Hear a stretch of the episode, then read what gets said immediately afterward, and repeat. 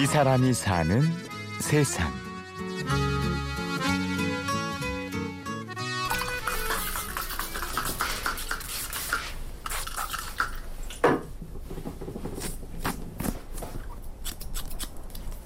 서울 강남구의 한 사무실.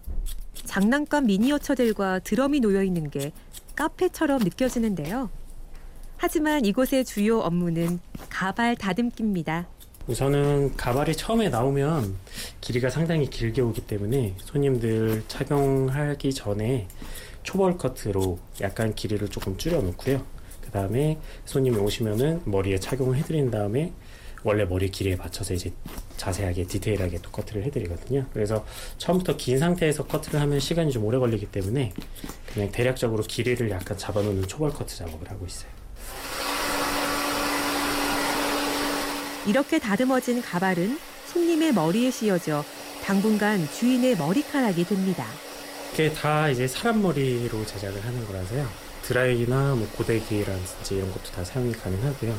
보통 착용하고 난 다음에는 뭐 헤어스타일링제도 보통 사람 머리 하는 거는 다 똑같이 사용이 가능하세요. 감는 것도 마찬가지로 그냥 샴푸로 해서 감아주시면 되고요. I remember the way you glanced at me as I remember. 31살 조상현 씨는 이 가발업체의 대표입니다. 훤칠한 키에 잘생긴 외모까지. 상현 씨는 요새 말로 잘 나가는 훈남인데요. 외모에 관심이 많았던 상현 씨에게 커다란 시련이 시작된 건 군 제대 후였습니다. 군대에서 좀 머리가 빠져서 이제 스포츠 머리를 하는데 이 정수리가 조금 비어 보이더라고요. 그래서 아, 괜찮겠지 했는데 이제 전역을 하고 머리를 길러 보니까 군대 가기 전에 머리 스타일이 안 나오더라고요. 그래서 아, 이제 올 게 왔구나. 왜냐면은 저희 아버지가 할아버지 아버지가 다 대머리셨기 때문에 저는 좀 어릴 때부터 그냥 막연하게 그런 생각은 했어요. 내가 이걸 피해갈 수 있을까? 제대 후엔 하고 싶은 일이 참 많았습니다.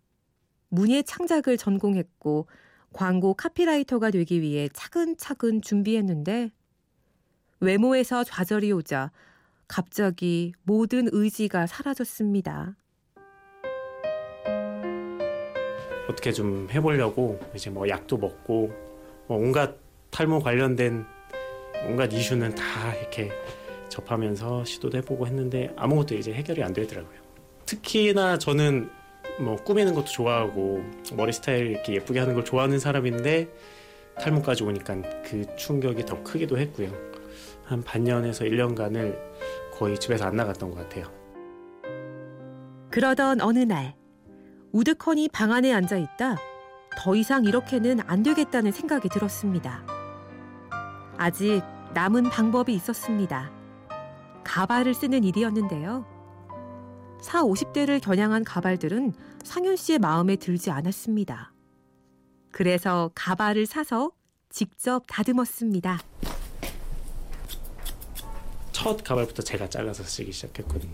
원래 또 이런 미용 쪽에 관심이 좀 많았어서 고등학교 졸업하고서 이제 막 머리를 기르면서 제가 하고 싶은 머리가 너무 많아서 그때는 탈모가 아니었기 때문에 제 머리를 제가 자르기 시작을 했었어요. 네. 그러니까 처음 가발 제가 제가 잘라서 쓸 테니까 그냥 주세요 한 것도 그냥 막연하게 한 게 아니라 내 머리를 자르던 그 감이 있어서 그냥 어, 저기서 해주는 아저씨 스타일 말고 내가 좀 젊은 스타일로 해보자라는 식으로 해서 시도를 했었죠.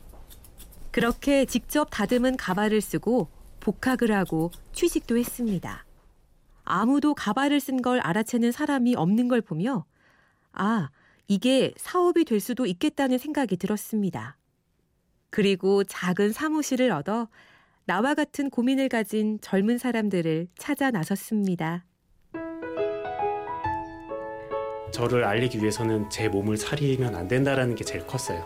내가 가발 쓰는 거를 숨기고 내가 소극적이면 안 되고 내가 적극적으로 나서야 나를 필요로 하는 곳곳에 숨은 분들이 나를 알아서 찾아올 수 있겠다고 생각을 해서 제가 좀 적극적으로 가발을 벗는다거나 하는 식의 시도를 해야겠다라고 생각을 했죠.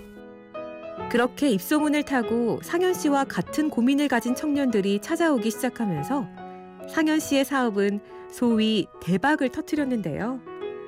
지금은 혼자 감당할 수 없을 정도로 이곳을 찾는 사람들이 많지만 상현 씨의 철칙은 하나입니다. 이곳을 찾는 사람들은 다 내가 맞이한다지요. 저희 가게 찾아오시는 분들은 첫 번째로 가발이 필요한 것도 있지만 어떻게 보면 탈모 선배인 저를 만나서 일단은 아픔에 대해서 조금 공유를 하고 그 다음에 가발을 써서 아 이 가게를 운영하는 이 사장님처럼 나도 이렇게 가발을 쓰면 되겠다라는 용기를 얻고 싶은 게 좀 큰 것 같더라고요. 오랜 상담으로 지칠 때도 많지만 아직까진 사람들 때문에 힘이 난다는군요. 진짜 많이 지쳐요. 근데 그 속에서도 비슷한 것 같은데 또 각자의 아픔이 또 다르거든요. 또 그런 분들이 말씀하고 나누다 보면은 또 매번 또 새로운 얘기를 저도 모르게 또 이렇게 상담하면서 나오는 것 같아서 그리고 무얼 할까 고민하는 청년들에게 이제는 자신 있게 말할 수 있습니다. 나의 경험과 확신이 있다면 무엇이든 할 수 있다는 것입니다.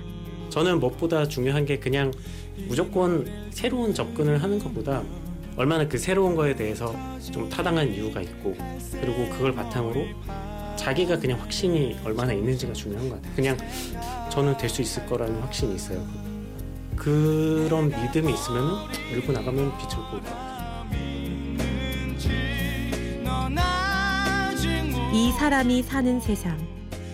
오늘은 고민이 성공이 된 청년 위켄두잇 대표 조상현 씨를 만났습니다. 지금까지 취재 연출 김철영, 내레이션 임현주였습니다. 고맙습니다.